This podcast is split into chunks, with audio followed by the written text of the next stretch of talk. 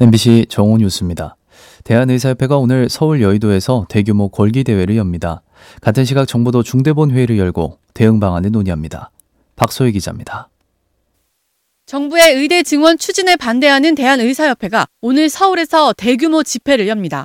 대한의사협회 비상대책위는 오늘 낮 2시부터 여의도 공원 옆 여의대로에서 약 2만여 명이 참석하는 전국의사 총궐기대회를 개최한다고 밝혔습니다. 주수호 의사협회 비대위 홍보위원장은 경찰의 의협 압수수색과 전공의 지도부에 대한 업무 개시 명령 공시에 의사 회원들이 분개하고 있다며 최근 집회와 달리 참가 인원이 크게 늘어날 것이라고 말했습니다. 같은 시각 정부는 한덕수 국무총리 주재로 중앙재난안전대책본부 회의를 열어 의사 집단행동 현안과 관계부처 간 대책 추진 등을 논의합니다. 한 총리는 사직서를 제출한 전공의들에게 이번 주말이 끝날 때까지 복귀할 것을 거듭 촉구할 방침인 것으로 알려졌습니다. 당초 정부는 의대 증원에 반발해 사직서를 낸 전공의들에게 지난달 29일까지 복귀하면 책임을 묻지 않겠다고 했지만 그 이후에도 별다른 복귀 움직임은 보이지 않고 있습니다.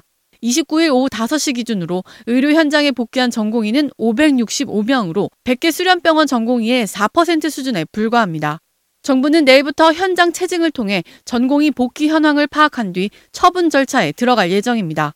한편 교육부는 의과대학을 운영하는 전국 40개 대학에 재차 공문을 보내 2025학년도 의과대학 학생 정원을 내일까지 신청하라고 요청했습니다.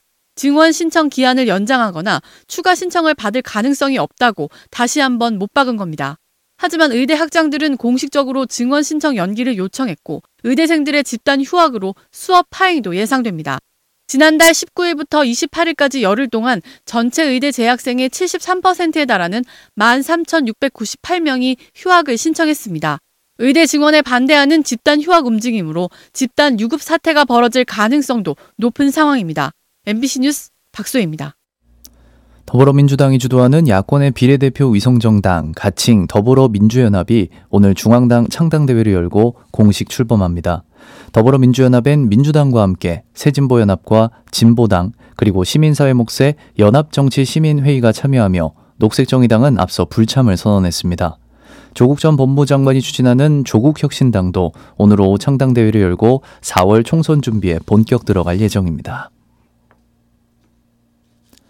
이낙연 새로미래 공동대표가 오늘 예고했던 광주 출마 기자회견을 돌연 연기했습니다. 새로미래는 민주 세력의 결집과 확장을 위해 사전에 긴급히 해야 할 일이 생겼다며 출마 기자회견 잠정 연기를 발표했습니다. 이어 광주 시민 당원과 지지자들께 송구스럽다며 이 대표의 회견은 며칠 안에 이루어질 것이라고 설명했습니다. 구체적인 연기 이유를 밝히진 않았지만 더불어민주당 공천에서 탈락한 비이재명계 현역 의원들의 탈당과 합류 가능성을 염두에 둔 것으로 해석됩니다. 올해 미국 대통령 선거의 대진표를 사실상 확정할 것으로 보이는 슈퍼 화요일 경선이 현지 시간 오는 5일 캘리포니아, 텍사스 등 15개 주와 미국령 사모아에서 치러집니다.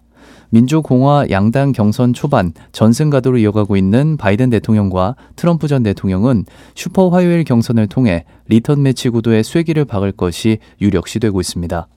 민주공화 양당은 캘리포니아, 텍사스, 미네소타, 노스캐롤라이나, 앨라배마, 아칸소, 콜로라도, 메인, 매사추세츠, 오클라호마, 테네시, 유타, 버몬트주에서 프라이머리를 개최합니다. 그리고 아이오와에서 민주당 프라이머리, 사모아에서 민주당 코커스, 알래스카에서 공화당 프라이머리가 각각 진행됩니다. 잉글랜드 토트넘의 손흥민 선수가 리그 13호 골을 터뜨렸습니다. 팀의 3대1 역전승을 이끌어 경기 최우수 선수에도 선정됐습니다. 손자원 기자입니다. 크리스탈 팰리스와의 홈경기에 원톱으로 선발 출전한 손흥민. 전반 18분 감각적인 패스로 선제골 기회를 만들었습니다. 하지만 베르나의 슈팅이 골키퍼에 막혀 골로 이어지진 못했습니다. 후반 9분엔 직접 골문을 노렸지만 이번엔 논스톱 슈팅이 골대를 맞고 나와 다시 한번 아쉬움을 삼켰습니다. 그래도 2대1로 맞선 후반 43분에 특유의 스피드를 활용해 사실상 승부의 마침표를 찍는 쐐기골을 터뜨렸습니다. 수비 뒷공간을 파고들어 40m 넘게 혼자 질주했고 정확한 오른발 슈팅으로 깔끔하게 마무리했습니다. 아시안컵 소집 직전 본머스전 이후 약 두 달 만에 시즌 14호 리그 득점 공동 6위에 오른 손흥민 후반 45분 팬들의 열광적인 기립박수 속에 교체됐고 경기가 토트넘의 3대1 승리로 끝나자 팀 내 최고 평점은 물론 경기 최우수 선수까지 휩쓸었습니다. MBC 뉴스 혼장원입니다. 최근 10년 새 혼인 건수가 40% 줄어든 것으로 나타났습니다. 통계청 자료에 따르면 지난해 혼인 건수 잠정치는 19만 3,670여 건으로 지난 2013년 32만 2,800여 건보다 40% 줄었습니다. 혼인 건수가 큰 폭으로 감소한 데엔 결혼에 대한 인식 변화가 배경으로 꼽히고 있습니다. 통계청 사회조사에 따르면 13세 이상 인구 중 결혼을 반드시 해야 한다고 응답한 비율은 2012년 20.3%에서 2022년 15.3%로 줄었습니다. 올해 연간 합계 출산율이 처음 0.6명대로 떨어질 것으로 전망되는 가운데 전국 시군구 10곳 중 3곳은 이미 지난해 합계 출산율이 0.7명 아래로 떨어진 것으로 나타났습니다.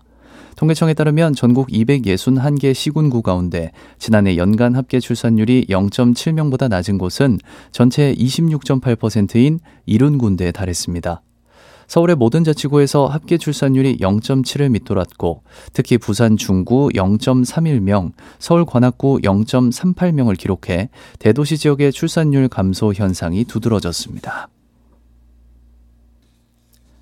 세계 각국의 경제 규모를 고려할 때 지난해 우리나라의 가계부채가 세계에서 두 번째로 많이 줄어든 것으로 조사됐습니다.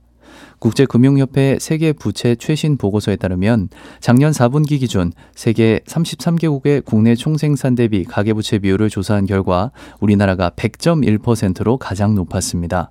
다만 우리나라의 가계부채 비율은 전년 대비 4.4%포인트 감소해 영국에 이어 두 번째로 많이 줄어든 것으로 나타났습니다. 이스라엘과 하마스의 휴전 및 인질 협상이 하마스의 서명만을 남겨놓고 있다고 미국 고위 당국자가 밝혔습니다. 미국 고위 당국자는 현지 시간 2일 전화 브리핑에서 가자지구 휴전은 시급하고 현재 진행되고 있다며 협상안이 테이블에 올라와 있고 이스라엘은 이미 수용한 상태라고 말했습니다. 이어 만약 하마스가 취약한 인질들의 석방을 수용한다면 가자지구에선 오늘부터 당장 6주 동안 휴전이 이루어질 것이라며 대상은 병자와 다친 사람, 노약자와 여성이라고 설명했습니다. 러시아 반정부 운동가 알렉세이 나발니의 장례식이 끝난 이후에도 그를 추모하는 사람들의 발길들이 이어지고 있다고 AFP 등 외신이 보도했습니다.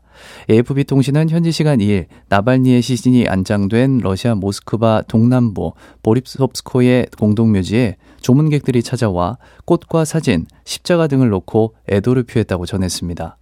현지 매체들은 경찰들이 삼엄한 경비를 펼쳤지만 추모객들을 저지하진 않았다고 보도했습니다.